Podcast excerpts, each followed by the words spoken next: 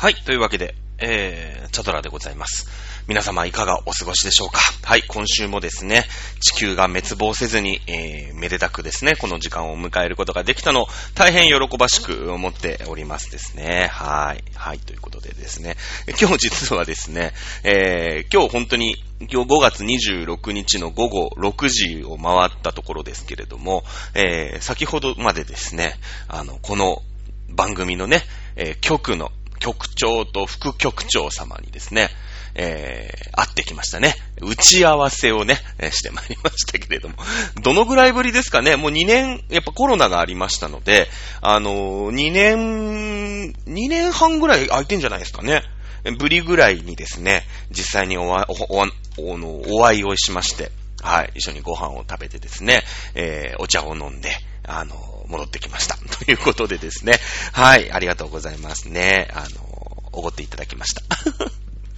ということでですね、あの、大変いっぱいあの、ね、えーよく勉強しているということでね、非常にお褒めの言葉を預かりましたので、あの、非常にちょ、うん、あの、気分よくですね、えーさらにこう、この番組を頑張っていこうという決意を新たに、あの、えーマイクの前にまあ、向かってる。まあ、マイクの前に向かってると言ってもですね、これあの、ヘッドセットのインカムなんでね、別にマイクが前にあるわけではないんですけれども、はい、ということでですね、やっていきたいと思います。さあ、えー、5月26日、ね、前回私誕生日のこと言ってないですよね。はい、私5月14日にめでたく、めでたいんだかめでたくないんだかよくありませんけれども、45歳にですね。はい、45歳になりました。ありがとうございます。本当にね。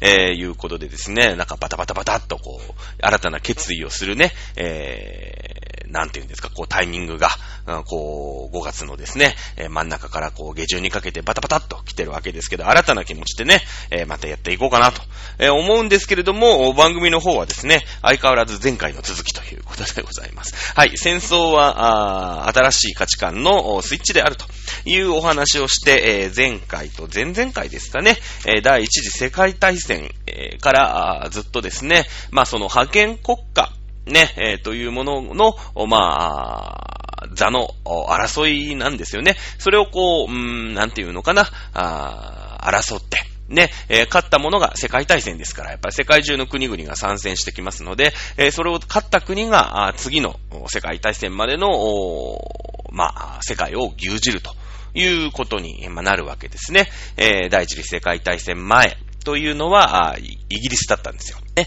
えーそれから、まあ、第二次世界大戦後に、まあ、アメリカ、第一次世界大戦後にアメリカになり、第二次世界大戦もアメリカに、アメリカですね。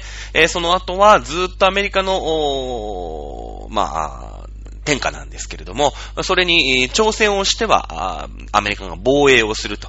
いう世界がずっと続いたわけですね。前回言ったんですけれども、第二次世界大戦の後はソ連。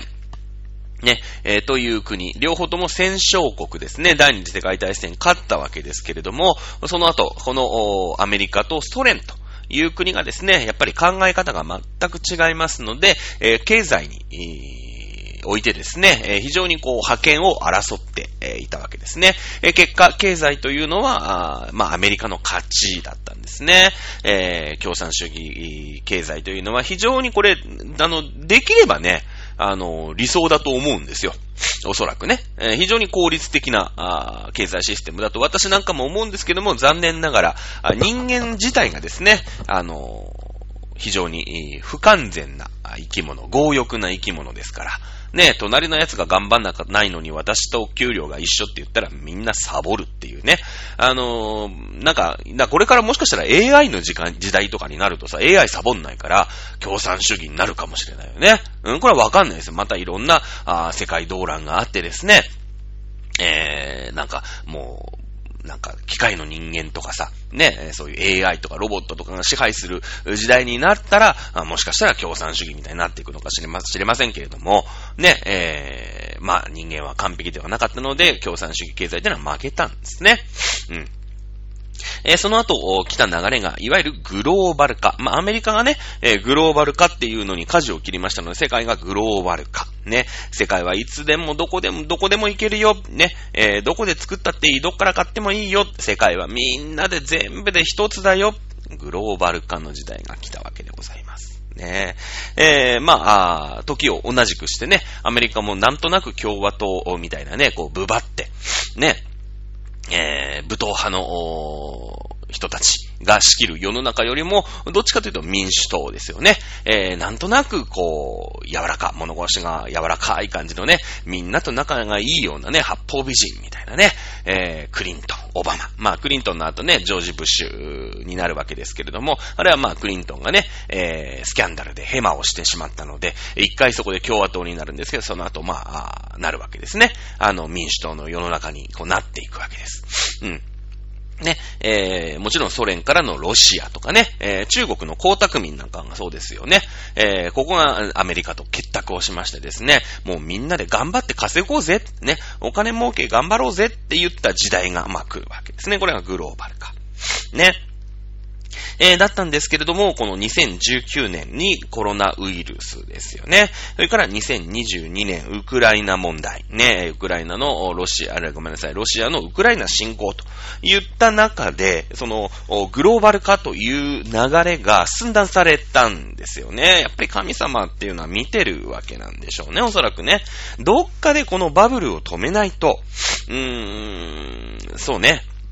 まあそんなにうまくはいかないよね、えー、いうことなんですよね、おそらくね。まあ、神様って言ってしまえばさ、ね、えー、ことは簡単なんですけれども、このグローバルの化っていうのは、やっぱり価値観を同じくしない、えー、人たちが、あ世界がね、みんなで一つみたいな。だから中国とかさ、ね、ロシアとかね、えー、まあ北朝鮮はその中でもね、ずーっとこう、引きこもりの閉じこもりをやってるから、まああの国はすごいなと思いますけれども、ね、えー、ロシアも中国も資本主義というものを導入して、アメリカと一緒に金稼ぎをしようぜ、という時代だったんですね。えー、日本も同じですよ。はい。えー、生産拠点をですね、えー、まあ、海外に移す。特に中国ですよね。えー、中国で作った方が安いわけですよ。ね、人件費が安い。なぜか。共産主義の国ではピンハネするんですね、国家がね。国民はね、えー、安い賃金でずっと働かされてるんですよ。ここがね、あの、やっぱからくりですよ。で、共産党だけが、あピンハネをして儲ける。ね、今中国はさ、どんどんこう、経済はね、えー、アメリカに次いで第2位だと、もうアメリカ抜くんじゃねえか、みたいな、話になってるでしょ？このグローバル化の時代。やっぱみんな中国にさ、中国なんてやったって14億人いますからね。人いっぱいいるんですよ。人がいっぱいいるっていうことはどういうことですか？経済の原理でいくと、資本主義の原理でいくと。ね、働く人がいっぱいいるってことは、いや、じゃあ、ね、俺は働かせてください、俺も働かせてくださいっていう状態。でしょ？そうするとさ、賃金って安いんですよ。どうやったって。ね、就職させてください、就職させてくださいっていう人がいっぱいいるわけでしょね、そうするとほら、日本でもそうだよね、就職なんていうのはさ、就職させてくださいっていう人がいっぱいいるんだけど、あじゃあ雇いましょうっていう人があんまりいない場合、やっぱどんどんこうブラック化みたいにしていくじゃないですか。ね、あの、給料は、うん、いや、うちは20万円払います。いやいや、うちは18万ですけども、雇ってほしいんだろ、お前ら、みたいな感じでね、どんどんどんどんやっぱり、あの、雇用条件ってのは悪くなっていくんですよ。ね。で、なおかつ全部共産党が牛耳ってるわけですから、あそこからね、ピンハネをして、ね、えー、何々って、あの、18万円で雇ってもらいました。そうか、そうか、ってね。えー、じゃあ、君たち18万円のうちから、えー、8万円は、あろうね、この共産党、我が共産党にね、えー、がピンハネするから、ね、君たち、はい、10万円、みたいな感じ。はい、全員10万円、はい、平等でしょ、みたいなね。感じなんですよ。で、その、まあ、一人からね、今8万円ピンハネしましたけれども、その8万円を使って共産党は何をしたか。言うと、その共産党という支配、なんていうんですか、機構、支配機構があ永遠に続きますように。ね、えー、そのためには何をしなくちゃいけないかって言ったら、やっぱり中国は軍事的な強さを求めたわけですよね。うん。やっぱり軍事的な強さ、いざっていう時に、このアメリカ大国ですから、アメリカに対して物を言うには強くならなくちゃいけない。これは正しいですね。これは正しいんですよ。うん。それで、えー、一生懸命ですね、えー、もう中国はそのお金をために溜め込んでんですね。国民からピンハネをしたお金を一生懸命溜め込んでですね、えー、軍事力の増強。まあ、たかだかほんと20年、30年前なんてのは、あの、中国軍なんてのはもうカスみたいなもんでしたから。うん。ね、えー日本の自衛隊と比べたってもう、ふーんって感じですよ。もう、自衛隊から来たら、ピーンって感じなんですよ。中国軍なんて。うん。ですけども今はね、もう、まあ中身はわかりませんよ。このウクライナ問題でですね、えロシアがさらけ出したこのロシア軍の超無能さ。ね。えー、なんか世界第2位の軍事国家だなんてね、みんな思ってたわけですよ。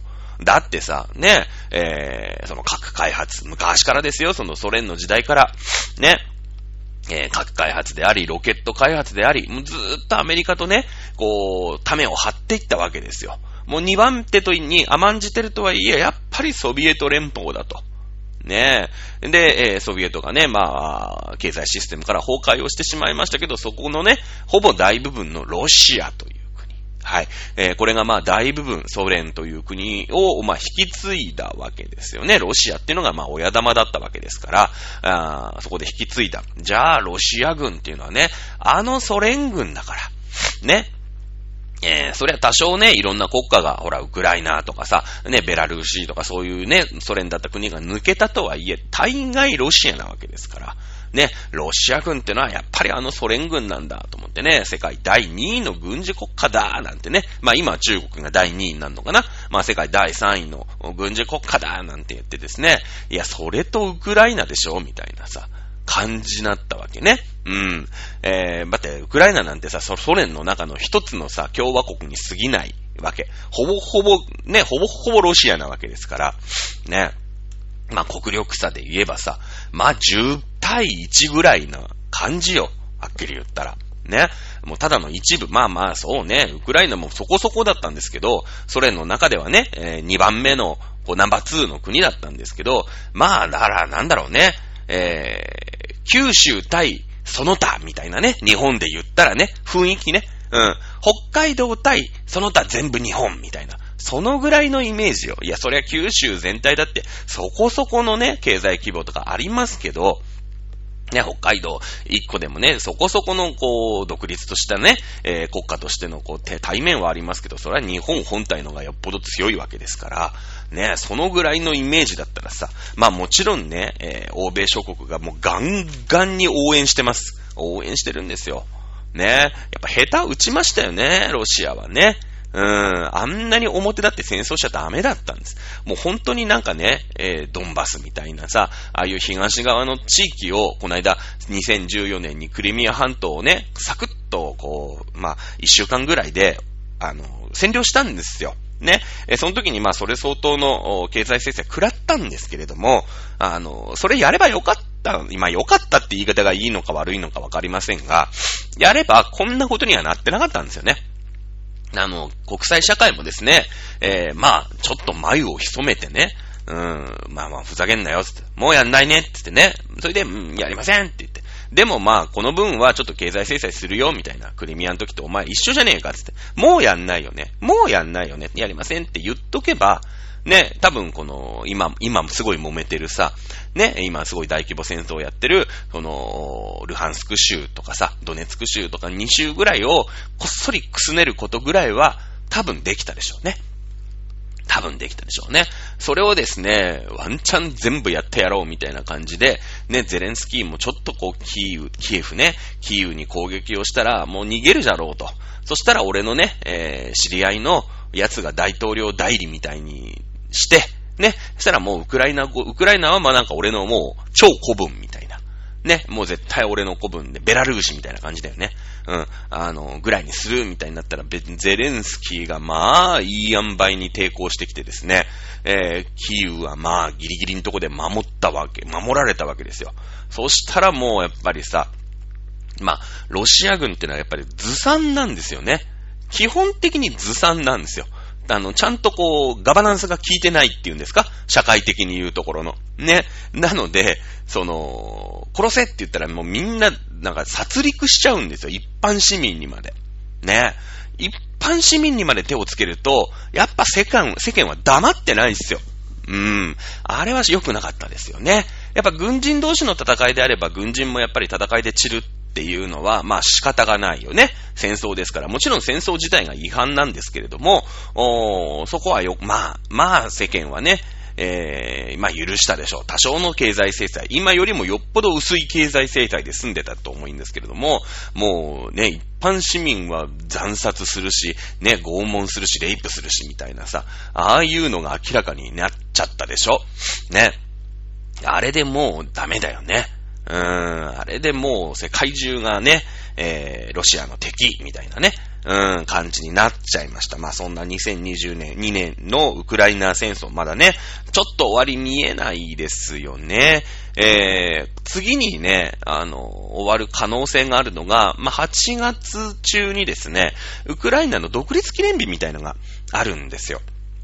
ね、確か6月記念日だと思う。確かそうだと思うんですけど、そのタイミングで、ちょっとね、わってこう、まあ、ウクライナが何か一つこう、どっかを取り戻すとか、少なくともこの2014年に取られたところまでは諦めますと。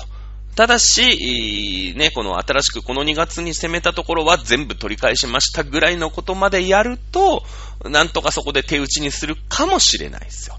手打ちにするかもしれない。ね、えー、そこがだいたい今さ、もう欧米からすごいほら武器とかがバンバン行って、でもほら、一生懸命訓練しないと使いこなせないのね。なんて言ったってウクライナって元ソ連だから、やっぱソ連製の武器はさ、お手す、ね、もともとソ連の一部だから、その、ミグなんちゃらとかさ、スホーイなんちゃらとかね、えー、そういうソ連系の武器、もともとソ連の一部だからさ、ソ連系の武器はすぐ使えるんだよね。慣れてんの。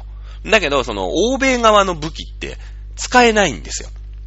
で、弾薬のストックとかもないでしょ？その、やっぱ、ちょっとこう、規格が違うのね。で、やっぱ使い方も慣れてなかったりとか、まあするじゃない？やっぱシステムが違う。だからなんだろうね。アンドロイドのやつがいきなりアップルみたいなさ、ね、iPhone ですみたいな感じで、ちょっと慣れないとさ、やり方違うじゃないですか。ね。そういう感じで、もう今まで秘密にしてたでしょ西側の武器なんて。もちろんソ連側に知られちゃいけないからね。やっぱそこが対抗してましたから。でそうなってくると、やっぱ iPhone になれるまで、ちょっと時間かかるんですよ。でも一生懸命今、その、アメリカ軍の特殊部隊とかイギリス軍のね、特殊部隊とかさ、まあ、グリーンベレーとかさ、ああいう人たちが、なんか、あの、ウクライナ軍をね、訓練してるの。もう今、東側でドンパチやってる以外は結構ウクライナのね、キーウとかは平和だ、平和だから、まあ、たまにミサイル飛んでくるぐらいだから、あの、一生懸命訓練してるんで、それがね、6月中、まあ、6月のまあ、末ぐらいには、実戦投入されるよ、みたいな感じなんですよ。ね。そうなってくると、そこからまあ1ヶ月2ヶ月ぐらいで、目標としてね、アメリカもほら、もうずーっとのべつ幕なしにね、やるわけじゃなくて、どっかのこう、作戦目標っていうのを立てるんで、その8月中に、えー、まあ、ドネドネツク、ルハンスク州まで取り戻す。まあ2月までのね、段階でリセットして、えー、手打ちにするっていう可能性はまああるよね。うん。ただしやっぱり2014年ってまだ最近の出来事だから、ね。あの、ゼレンスキーも2014年に取られたところまで取り返すって言ってるから、いや、ここをね、えー、奪還するってなるともうちょっとかかるよね。多分2022年いっぱいぐらいは全然かかっちゃうかなっていう気はしますね。うん、気はします。はい。まあ、ちょっとね、話が横道にそれました。まあ、価値観の話になるんですけれども、さあ、2019年、2020年、このコロナ、ウクライナの時代、第3次、えー、ほぼ第3次世界大戦、ね、えー、の、後の世の中。じゃあ、どういう価値観で、えー、まあ、進んでいくのか。これは完全に予想なんでね。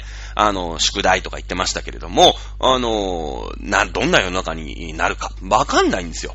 いや、もしかしたらね、明日にでも核兵、核戦争とかも、ロシアが世界中に核を撃ちまくって、なんだろうね、なんか北斗の剣みたいなさ、もう、崩れたビルがその辺にあってね、そういうヒャッハーみたいな、そういう世界で、もう、なんかロシアのそういうなんかさ、すごいね、袖がないジージャンみたいの着たすげえワイルドなやつとかが、なんか世界を牛耳るね、もう力こそが全てみたいな世界になる可能性もあるんすよ。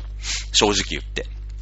ね。なので、もう全然正解とかそういうのない、ないと思いますし、まあ私がね、こんなとこで正解をすぐこう言い当てられるような単純な世の中だったら僕は多分ね、あのー、みずほ証券なんちゃら、なんちゃらエコノミストとかにきっとなってますから、ね、いいんですけれども、やってみましょう。さあ、2019年まではですね、先ほど言いましたように、グローバル化。ね、世界中どこにでも行けるよ。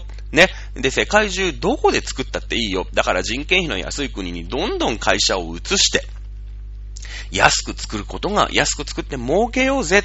ね。そして世界中にどこに売りに行ったっていいんだぜ。っていう時代だったよね、世界中で。ね。え、ですので、まあ、そういうのってさ、世界中にやっぱりこう、すぐに行けますよとか、すぐに物が来ますよとか、ね、えー、すぐに物が運べますよとかさ、で、世界中に物がこうね、溢れてて、いろんな人たちがいろんなものを欲しがるよっていう時代。まあこれが、あロシアがね、崩壊してから、まあ去年、一昨年、一昨年、先一昨年ぐらいまでの世界だったわけだよ。うん。まずそこがコロナで寸断されましたよね。とりあえず貿易全部止める。ね。えー、それから観光客全部止める。ね。えー、やっぱり、なんかよくわかんない病原体だったから、世界中がパニックになったわけですよね。パニックになった、パニックに。うん。なってくると、うーん、そして、えー、今、物流が混乱してるよね。物流が混乱してますよ。いろんなところでいろんなものが入ってこない。ね、航空便はストップする。で、えー、その海外によって、海外の状況によって、えー、いろんなものが入ってこなかったよね。マクドナルドのポテト S だけ問題。あったよね。うん。えー、それからサイゼリア。うん、それからケンタッキーフライドチキン品薄ね。えー、サイゼリアの辛味チキンがない。うん。僕がよく行くね、新世界っていう飲み屋さんがあるんですけど、あのー、鳥のね、皮を、串に刺して、カリカリにこうね、揚げて、えー、たっぷりの胡椒のね、スパイス、まあ、をかけた、あの、山ちゃんのね、胡椒スパイス、まあ、飲み屋を飲み屋で例えちゃダメなんですけど、ああいうね、マジックスパイスみたいなのをかけた、えー、鳥串がね、有名な新世界っていう居酒屋さんがあるんですけど、まあ大体さ、1本50円でね、大体こう二人で行ったり三人で行ったりすると、まあとりあえず、鶏皮10、10本とか言ってね、500円でこう山盛りに鶏皮をみんなでこう、うん、食いながらですね、えー、ビールを流し込むっていうお店があるんですけど、ね、今年の、その、それこそポテトがなかった時期よ。1月とか、2月とか、まあ、その時期に飲みに行ってるお前どうなんだっていう問題はちょっと置いといてね。うん、でもほら、マンボウだったから、一応ほら、あの、そういうね、えー、換気してますよとかってお店はやってたんで、一応私、まあまあね、批判を恐れずに言うと、まあ飲みにちょいちょい行ってたんですよ。ちょいちょい飲みには行ってたんですよね。うん。で、そこのお店にさ、ね、あれですよ、張り紙がしてあって、えー、コロナの影響でね、えー、船便が滞っておりますと。うん。タイのね、鶏の肉の工場が、稼働しないと。なんでかっていうと、ミャンマーからね、タイは、ミャンマーから人がどんどん入ってきて、あの、外国人労働者ですよ、要は。ね、えー、外国人労働者が、あ一生懸命その、タイの、タイで、えー、ミャンマーから来た外国人労働者が一生懸命鳥の串に皮を刺してるわけ。ね。で、味付け、なんか味に多分漬け込むんだろうね。で、それを冷凍して日本に輸出してるんだけど、タイはタイでさ、緊急事態宣言なわけ。もうオミクロン株がひどいことになっちゃって。ね。えー、なので、えー、この工場が動かないと。うん。で、工場が動かないと、その鶏肉の食肉センター、タイの食肉センターが稼働しないよという感じで、で、その、サイゼリアの辛味チキンっていうね、これも美味しい、あの、甘辛のね、えか、あの、チキンのさ、焼いたやつがね、グリルしたのがあるんだけど、それも一緒で入ってこない。ね、えー、いろんな問題あったじゃないですか。マクドナルドでね、お芋が入ってこない。お芋の船便が、あ遅れちゃってる。ね、えー、で、S だけですよ、みたいな、あったよね。これやっぱりグローバル化の流れがさ、寸断されるわけ。ね、今まで、あの、もう船がもうひっきりなしにね、もうジャストタイムで、えー、この便はここでポテトを乗せて、えー、ここにね、えー、横浜港に着きますで、横浜港では何かね、コンテナをまたいろんな機械とかさ、あわかんないけど、ね、自動車とかいっぱい積んで、えー、まあ、上海に着きます。上海から、ね、100円均一のおもちゃとかさ、うん、いろんなものを積んで、えー、わかんないけど、ドバイに行きますね。ドバイでなんかいろんなもの、農作物とかさ、そういうもの、いろんなものを積んで、えー、まあ、オーストラリアに行きますとかね。えー、まあ、そういうさ、船のこう、なんていうの、地球の血液のような、あまあ、船便の運航がされていたんですけれども、コロナでね、うーん、まあ、港の、そういう、なんていうんですか、こう、検疫っていうの？こういったものが、強化されてしまったりとか、逆にその、工場がね、いろんな国でいろんな工場がストップする。日本でもね、ありまし、あるんですよ。日本でもこのコロナの影響で、やっぱほら、クラスターが出ちゃったりとかすると、その外国人労働者ってのは日本、日本ではすごい少ないんだけど、日本でもね、実際そのお弁当の工場、あのまあ、セブンイレブンとかね、えー、私もある、うーんとある商業施設で働いてますけれども、いわゆる工場で生産するお弁当ってあるでしょ？ね、えー、チルド弁当って言うんだけどさ、あの、コンビニなんかは全部チルド弁当。冷蔵ケースに入ってるお弁当ですよ。ね、スーパーで冷蔵ケースに入ってないお弁当ってのはさ、一生懸命その、その場所でね、えー、パートさんがご飯詰めて、ね、お肉乗せてみたいなやってる、これインストア弁当って言うんだけどね、えー、チルド弁当が入ってこないとかね、一時期本当に、えー、セブンイレブンからその牛丼っていうんですか、牛飯っていうんですか、あがないよと。うん。なんでだっていうと、コロナでクラスターが出ちゃって、え、工場が動かないと。工場が動かないんだったらさ、運べないですよね。うん。なんか、茨城県の工場でしたけれども、こういった影響がいろいろ出てる。ね。えー、で、もちろんその大きなね、世界を俯瞰的に大きく見ても、いろんなところでやっぱり詰まっちゃってるんですよ。港湾施設で、ね、今、その、横浜港とか、サンフランシスコとかね、上海なんかさ、ほら、ロックダウンしたじゃない。ね、ロックダウンして、その上海の港湾施設に船が行きたいんだけど、港湾施設がロックダウンで止まっちゃってるから、入れないから、上海沖にタンカーとかさ、そういうコンテナ船とかがめっちゃ止まってんの。アメリカも一時期そうだったよね。あサンフランシスコとかロサンゼルス沖の、その港湾施設でさ、で、なんていうの？船がもうずーっと停泊してて入れないわけ。だもうバスターミナルなのに、そのバスがさ、次の便を待ってて全然出ていかないもんだから、バスがほら着いたって、そこでお客を降ろせないわけだよね。まあそういった感じで、このグローバル化っていうのが、まあ止まる。止まったわけ。で、えー、よりによってウクライナですよ。ね。いわゆる先制国家。ね、独裁国家と言ってもいいですかね。権威主義の国家っていうのが台頭してきて、ね、プーチンがさ、ウクライナ攻めるぞって言ったら、あいつら、ね、その、やっぱブレーキが効かないわけですよ。うん。日本だとさ、まあ、例えば、岸田さんがね、えー、まあ、どこでもいいですけれども、うーん、どっかね、そうだな、どこを言ったら、ね、ちゃんだ、いいんでしょうね。わかんないですけど、うん、まあ日本にね、敵対しててさ、まあミサイルを撃ってくると。ね。で、もういいぞ、北朝鮮攻めるぞね。言ったとしましょう。ご乱心で。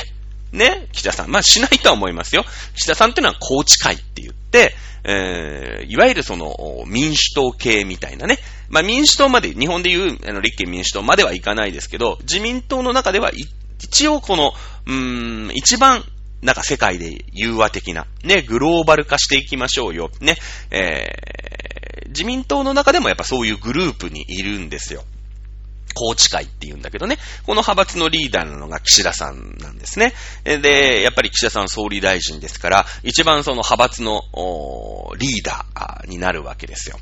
うん。で、そうなってくると、その中国とかね、えー、まあ北朝鮮とか、あまあロシアとか、こういうところとは割と仲良くしていきたいよね。安倍さん違ったよね。安倍さんは割とさ、こう、強硬派でね、えー、中国とかけしからん、ね、えー、北朝鮮問題も良くない、ね、えー、ロシアはまだその時、そんなにまだプーチンがブイブイ言わしてなかったんで、えー、ロシアとは安倍さんちょっと仲良かったんだけどね、実はね。えー、まあ中国、それからまあ韓国であり、朝鮮に対しては結構、ぶばった感じでやりましたよね。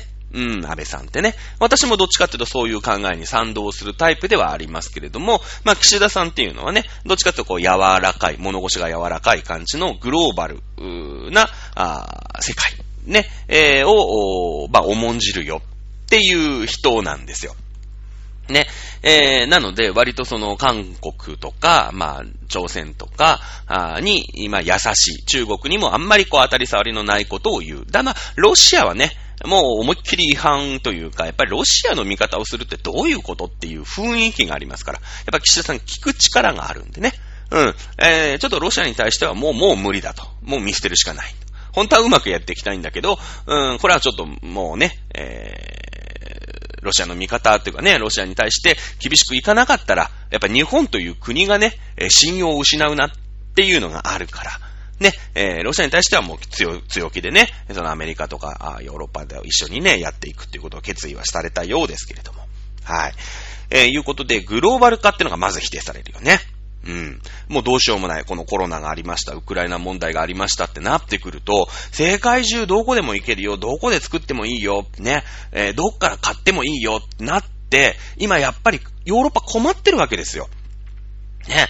えー、あ、なんだ、ロシアって原油安いじゃん。天然ガス安いじゃんつって、あ、あそこから買ったらすげえ安くね、発電できるし、ラッキーって言ってドイツめちゃめちゃ買ってたの。ね。やっぱ仲いいんですよ。やっぱり、あの、ランドパワー国家同士だから。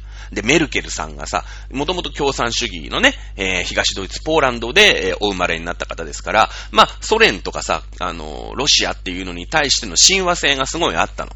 うん。なので、えー、まあ、どんどんどんどんドイツもさ、ね、そのノルドストリーム2なんつってね、えー、パイプライン、ソ連からドイツまで一本で引いてきて、どんどん天然ガス買おうみたいな、ね、えー、感じだったんですよ。ね。で、その依存度、ロシアに対するその燃料の依存度をね、まあ、必要以上に上げてしまったわけですよね。うん、まあ、その価値観をあの、共有する国であればよかったんですけど、やっぱりそこは独裁国家なんで、プーチンさんの一声でどうなるかわかんない。今回どうなるかわかんなかったわけだよね。ウクライナ攻めるぞって言ってさ、抑えが効かないんですよ。岸田さんがね、あのー、北朝鮮攻めるぞって言っても、誰か止めるじゃないですか。ね。まあ、世論も許さないかもしれないけれども、ね、えー、そんななんか岸田さんの鶴の一声でね、あの、北朝鮮を日本が攻めていったりしないわけですよ。どっかでブレーキがかかるの。いやいや、日本ってそう、そういうことじゃないでしょって。いや、確かに価値観は共有しないし、ミサイルは撃ち込んでくるよ。腹立ってしょうがないし、ムカつくよって。いや、だけど攻めてっちゃダメだよって。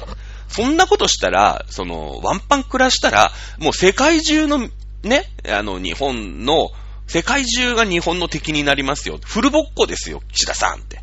ね。いうのを絶対誰かが言えるわけよ。うん。だけどこの権威主義国家って、ね、その、そもそも誰の、もうワンマン、ワンマン社長だから、ワンマン社長はさ、ね、みんなイエスマンしか周りに置かないんで、うーん、プーチンが、ほら攻めるぞって言ったら、ええーってみんな思ってても、ね、はい、わかりましたとしか言えないわけですよ。ね、そこで、いやいや、プーチン、プーチンさんと、プーチン大統領と、いやいや、今ワンパン暮らしたら世界中的になりますよ、みたいなやつは、はい、お前首、つって。ね、えー、次の国防大臣、お前やれ、って言って。ね、よし、ロシア攻めに行くぞ、わかったな、はい、わかりましたっていうやつにすげ替えちゃうだけだから、やっぱブレーキ効かないんですよ。で、そういう国って、やっぱご乱心をする可能性があるし、今回ウクライナ問題で分かったわけ。ああいう独裁国家と、こう、繋がっていることが非常に危ないよ、これって。ね。だから今中国から、まあちょっとね、中国に依存することって、いや結局ウクライナに、あウクライナ、まあ問題で浮上したこの先制国家、プーチンがご乱心した時に、うーん、まあ問題があるん、あったわけだけど、今ね、厳然たる問題が出てくるんだけど、こういうことが起きるよね。で、世界中が気づいたんね。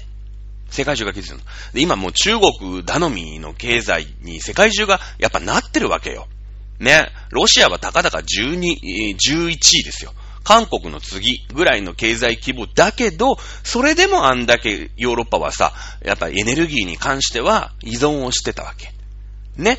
中国はもう世界中の経済と深くつるんでるし、えー、第2位でしょ？世界経済第2位ですから、じゃあもし習近平がご乱心をして、台湾攻めるぞ。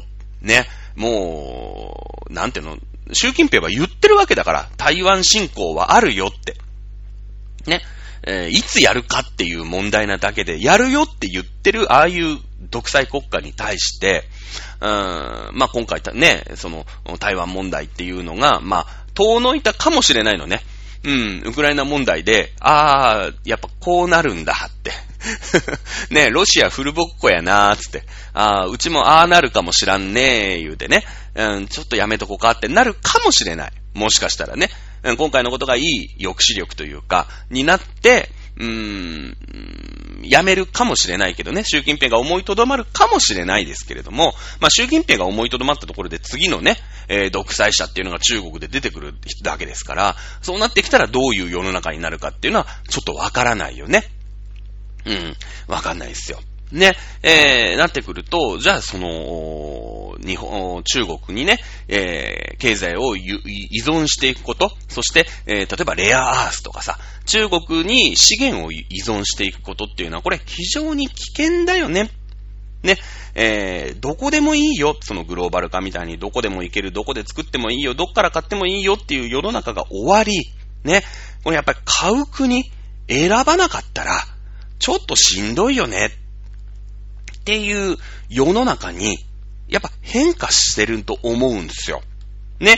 変化してるわけ。だから逆グローバル化。そして、世界がまた二つに分かれる。ね。えー、まあ内戦、内戦じゃない。冷戦の時代は東西で分かれていたわけなんだけれども、それがグローバル化で一個になって。じゃあ次どういう世の中になるのかって言ったら一個前に戻るだけですよ。また二つに分かれる。ね。えー、今回は、えー、終戦後、1945年の終戦の時に、まあ、アメリカ対ソ連っていうのは、経済システム、ね、えー、経済イデオロギーによって分かれたわけだよね。共産主義経済をやる国。ね、すげえ共産主義経済で頑張る国がソ連。ね、えー、プラス、東側の国。ね、えー、資本主義社会を頑張るのが、あ西側の国。っていう風に、まあ、分かれてたわけ。これがどういう風に分かれるかっていうと、ね、自由から民主主義、法の支配、ね、えこういったものが、を、ちゃんと守ろうね、国際秩序。ね、えこういったものを守る、ね、守っていこうよっていう価値観をする国。それと、まあ、逆だよね。独裁。だ民主主義の逆ですから、独裁。自由がないわけですから、まあ、人権みたいなね、えー、言ったものが、あまあ、無視される国、軽視する国。うん。それから、法の支配が効かない国。ね。えー、だからもう、トップのね、えー、トップダウンでもう何でもならず者ですよね。北朝鮮なんかそうじゃないですか。ね。核開発はダメですよって言ってんだけど、核開発しちゃう。ね。えー、ミサイルとか飛ばしちゃダメですよっての飛ばしちゃう。ね。え、ソ連もそうだよね。えー、現状、そういう、なんていうの、力による現状変更、よその国に攻め込んじゃいけませんよ、いう国際社会なんだけれども、クリミア取りました。ウクライナに侵攻しました。ね、えー、もちろん、プーチンはね、民主的に選ばれた俺は大統領なんだって言い張ってますけれども、それ本当に民主主義ですか？ね、習近平もそうなんですよ。習近平も一応共産党の選挙で選ばれてるんですけども、はい、共産党のね、えー、トップ選びます。パチパチパチパチで決まっちゃってます。まあ、一応なんか、誰と誰と誰かなみたいのはあって、すごい内部のドロドロした戦いはあるんだけれども、最後に選ばれるときはもう、正のドンで決まるんですよ。ね。で、人権問題ですよね。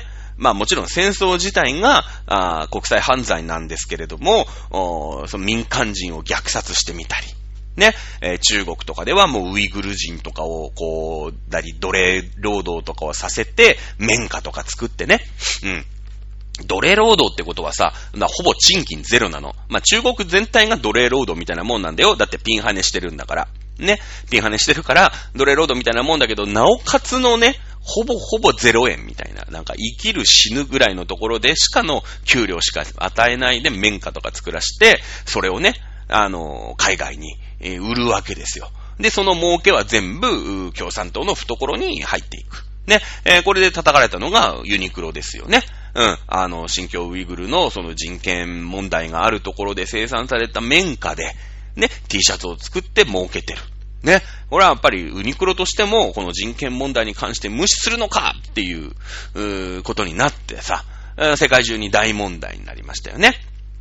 こういった形で、まあ、世界が二分されます。ね、二分されることはほぼ間違いないでしょう。いわゆるロシア、中国、北朝鮮。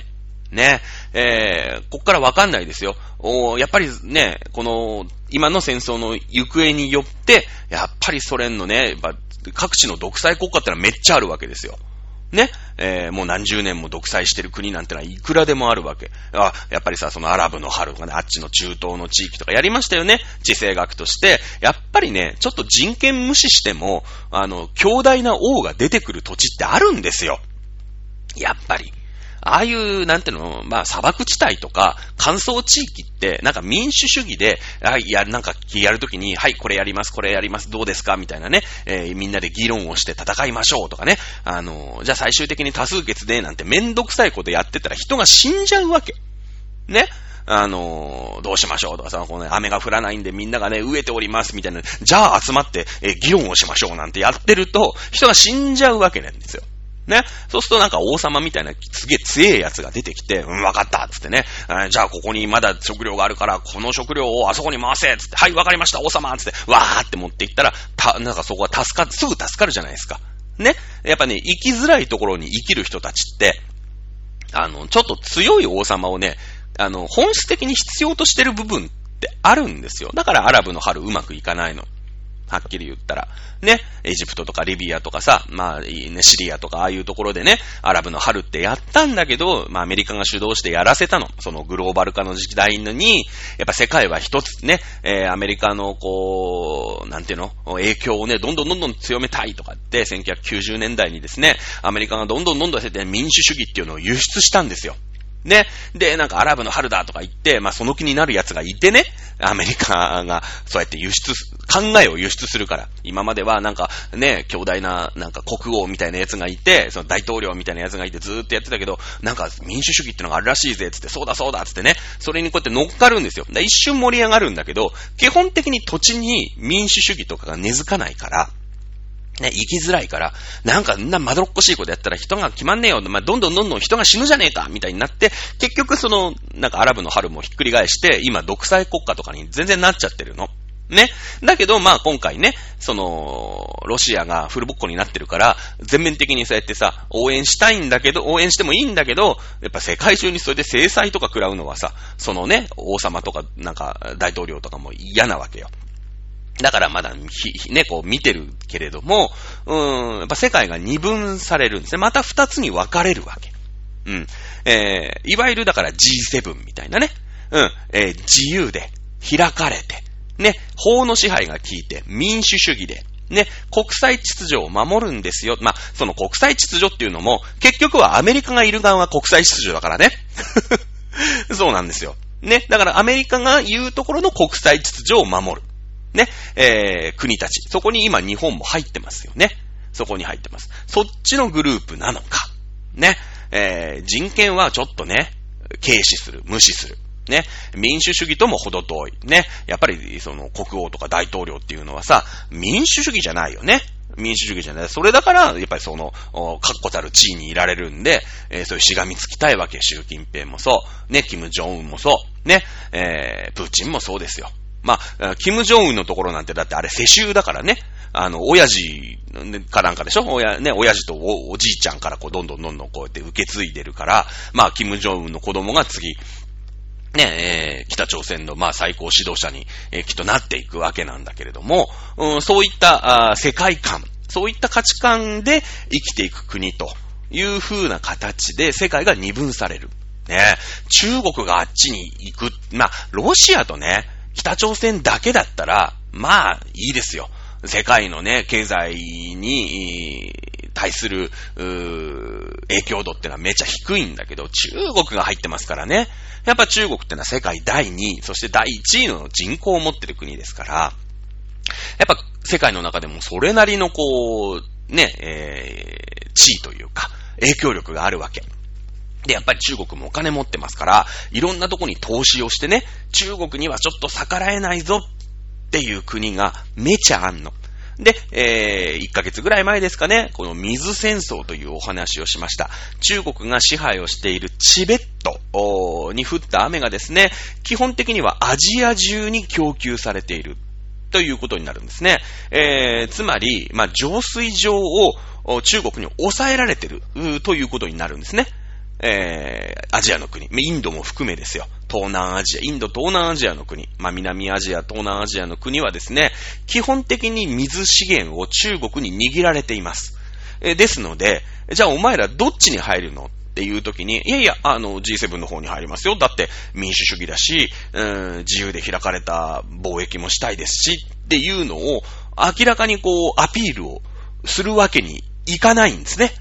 いかないんですよ。中国睨みを聞かしてますから、もうだでっかいダムかなんか作ってですね、もうインダス川干上がらしてやるぞぐらいのことね、平気でやりますから、あの中国っていう国は。だって、ね、えー、自由でもないし、開かれてもないし、ね、人権は無視するし、ね、法の支配が効かないし、国際秩序も効かないわけですから、もうこれでプーチンでみんなが分かったでしょ？ああいう国はそうなるんだっていうのをやってるわけですから、ね、まあまあ、お前らさ、その G7 の国と、まあいいよ、両方と仲良くして、って。でも状況分かってるよね、つって。ああまあっち行きすぎると本当知らないよ、つって。メコン川止めるよ、みたいなことになったら、やっぱね、えー、ベトナムとかさ、ねえ、タイとかさ、やっぱ日本だって第3位の経済大国よ。だけど、その中国とのやっぱり貿易もすごい額だから、で、中国頼みのね、経済システムになってるわけ。ね、冷凍庫見てください。大体中国からの冷凍野菜でしょ基本的に。ね。えー、あとね、皆さんのタンスの中引っ張り出してください。ほとんどメイドインチャイナですよね、おそらくね。おそらく。まあ今ちょっとベトナムとかタイとかも出てきてるかもしれませんけれども、うん、まだやっぱりメイドインチャイナですよね。うん、ですから、ね、経済規模第3位の国で、日本ですらそうなんですよ。そんなもうね、ミャンマーだの、タイだのね、あの辺の東南アジアの、まあ、中小国と言ったらちょっと言い方悪いのかもしれませんけど、そんな国がですね、じゃあ中国とはもう付き合いません。お前らとは価値観が一緒にできないからって言ったって、水は握られてる、経済は握られてる。ね。で、やっぱ、経済界の中にやっぱ中華系の人がどんどん入ってきてるじゃないですか。これはもう今に始まったことない。華僑って言ってさ。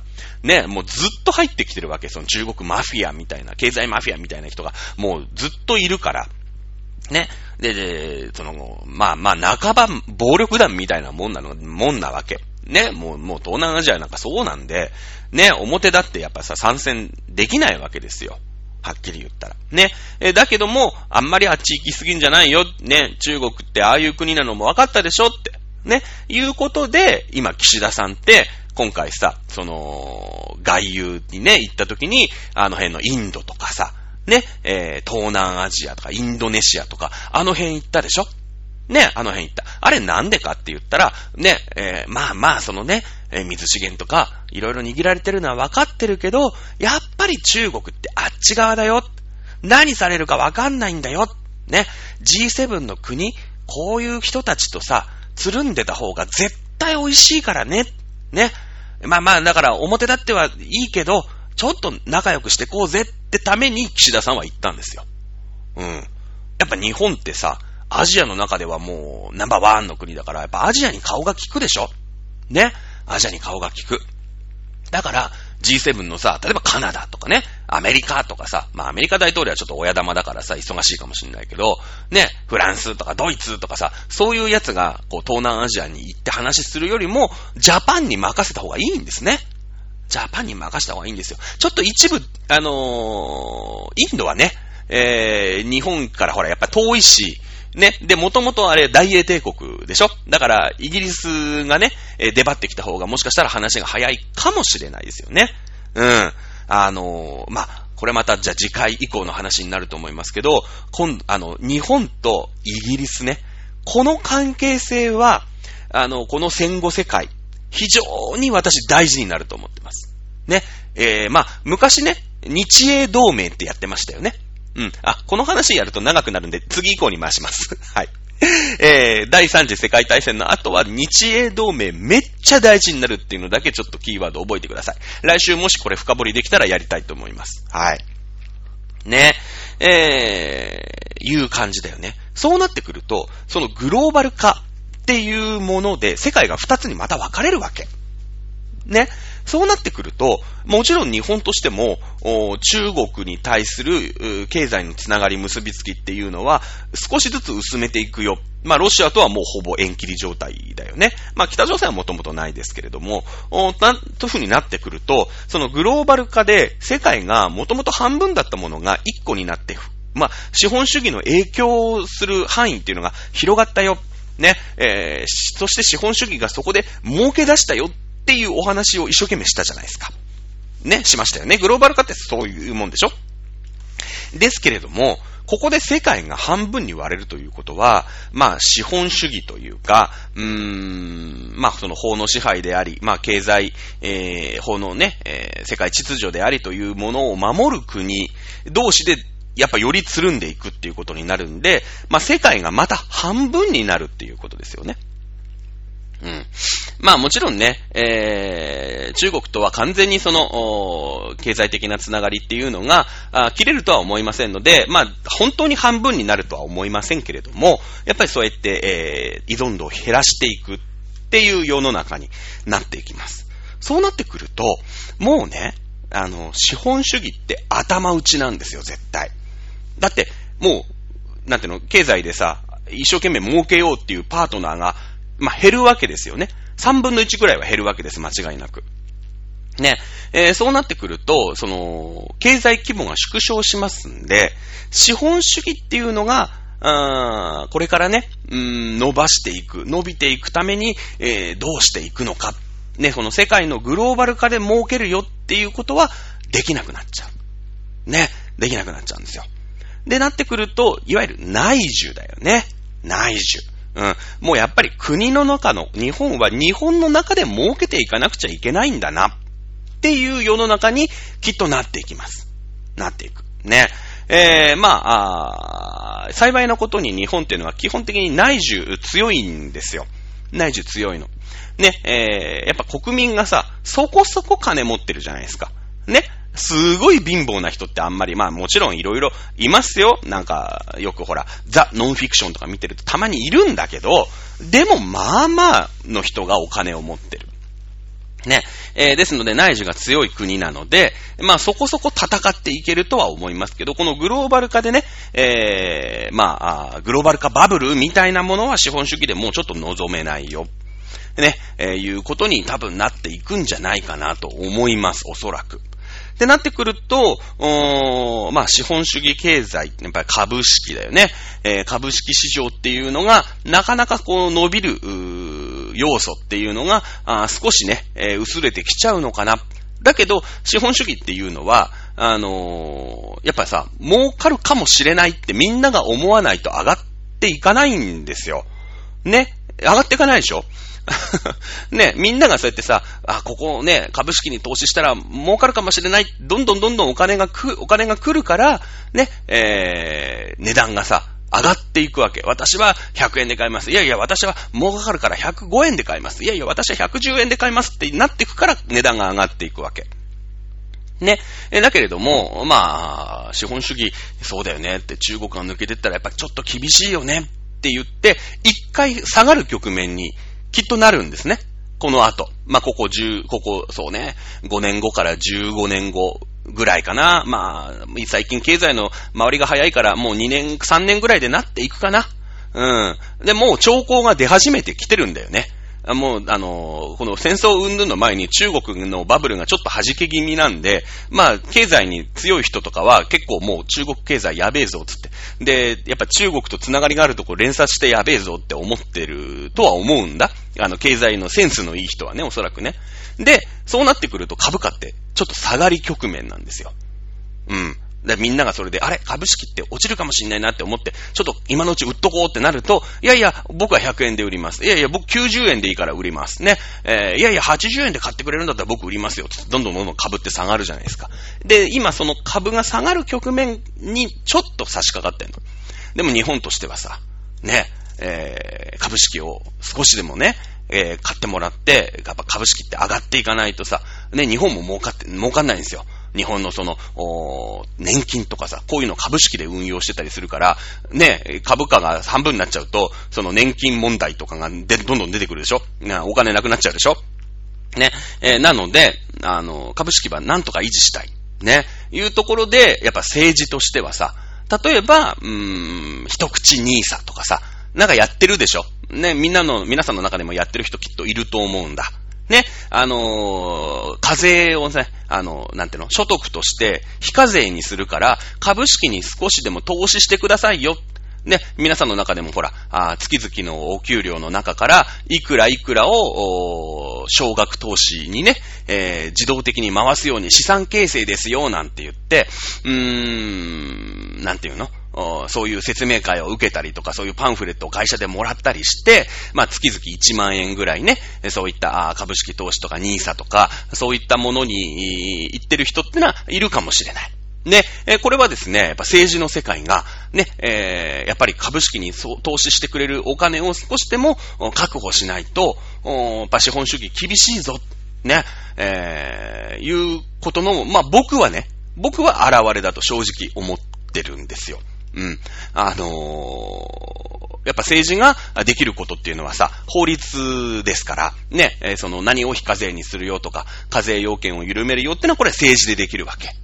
ね、えー、そうなってくると、やっぱり儲かった分さ、税金に取られるなんだから、資産形成して、ぬんぬんかんぬんっていう話で、えー、株にね、どんどんお金を、まあ、入れてくれるように、まあ、日本っていうのはただでさえね、そういう投資する人って少なくて、ただただ貯金しかしませんよ、という人が多いんで、まだ余ってるね、その眠ってるお金がいっぱいあるから、ね、えー、そういったのを掘り起こして、投資にね、日本の株を買ってくれれば、日本の株式っていうのはまだまだ上がる、余力があるよ、と。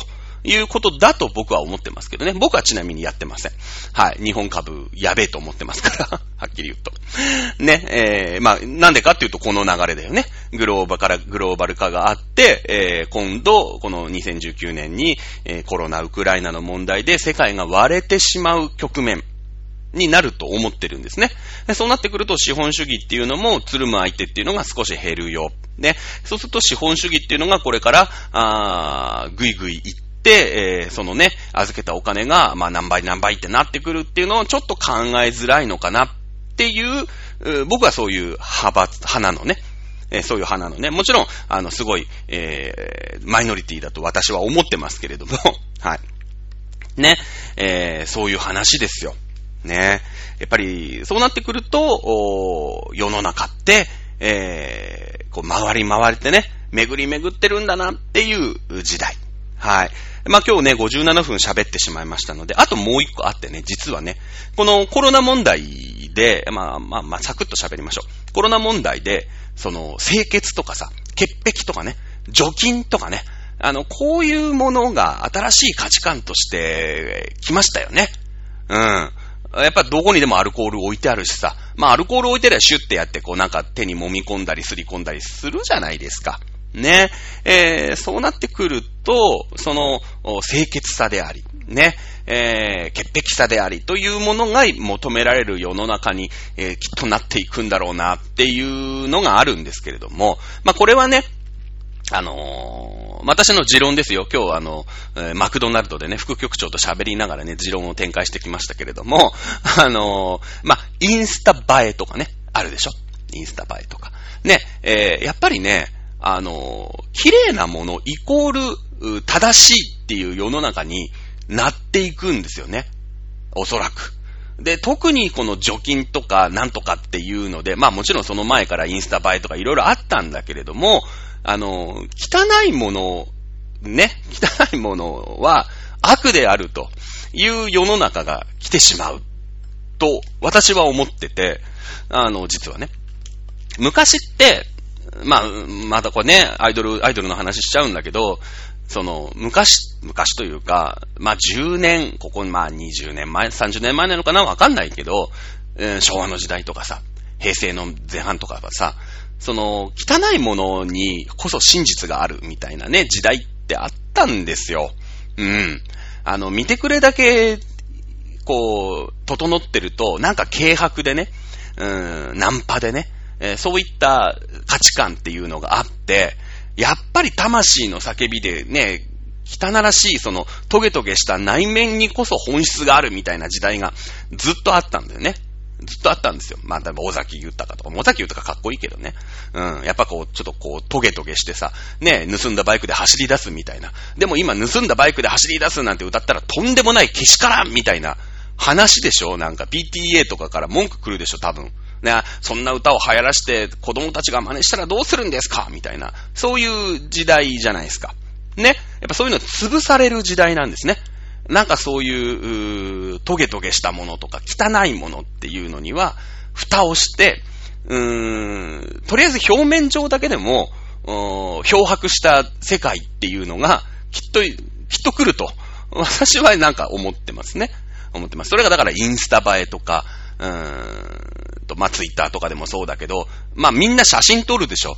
で、そうなってくると今、メシアがさ、どんどんその、映えを意識して、なんかさ、焼肉屋とかでも、なんか階段上にこう、トントントントントンってなんか螺旋階段みたいなところにお肉が可愛くペッペッって乗っててさ、なんか座布団とか書いてあるのが、まあみんな写真撮るわけだよね。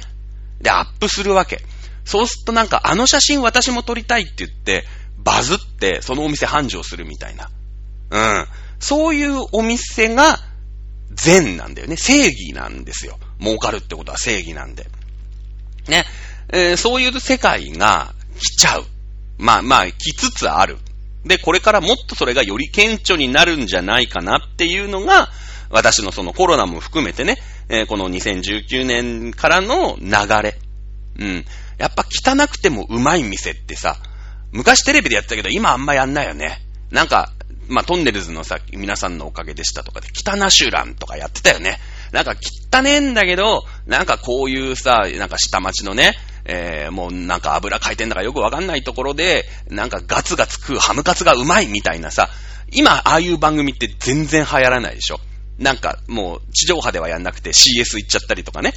してるじゃない。でも CS でも見てるのっておじさんなんですよ。おじさんとおばさんなんですよ。若い子は見てないの。で若い子見たら地上波でやるから必ず。ね。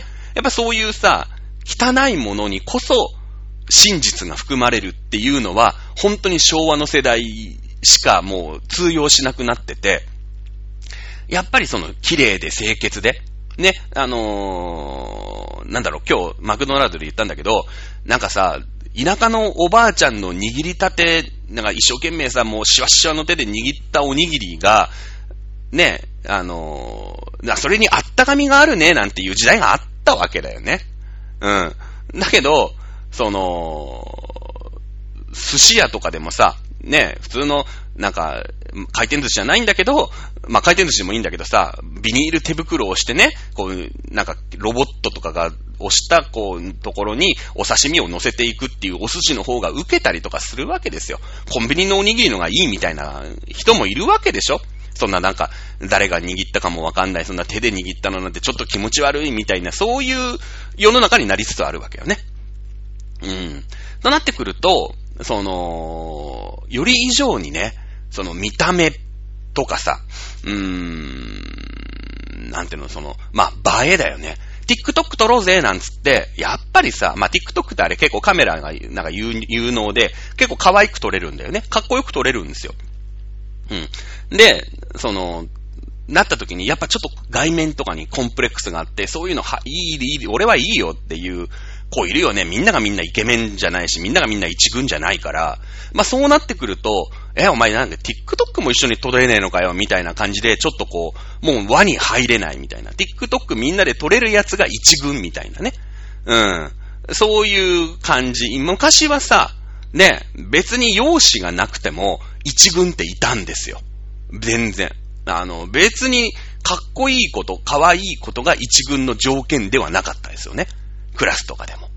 やっぱりコミュニケーション能力であったりとか、まあ、何か、特殊な能力があるとかっていうことだけど、やっぱり今はね、一、まあ、その、ほら、プリクラとかもさ、必要以上に目がキラーンってなるんだけど、あれはやっぱりさ、俺でも、ね、まあ私でも俺でも、ね、私目ちっちゃいからやっぱプリクラとか恥ずかしいなっていう人でも、あそこまでデフォルメしたら撮れるんですよ。ね？撮れるんですよ。あれが普通のカメラだったら、いやいや、私そういうなんか自分の写真ちょっと嫌ですみたいな。ね、あの、コンプレックスありますみたいな感じだけど、あそこまでやったらみんなもうさ、ああいうものだと思ってるでしょ目がパチクリってして。あの、おじさん連中から見ると、あのプリクラなんやねんと。いやいや、もう別人やぜってなるけど、あれでいいんですよ。あれでいいんですよ。インスタグラム、インスタライブとかでもさ、なんか、あの、うさぎにこう加工してうさぎになったりとかするじゃないですか。あれでいいんですよ。ね？あれでなんとか一軍に残れるんですよ、みんなが。っていう時代がね、来ちゃうんだよね。うん。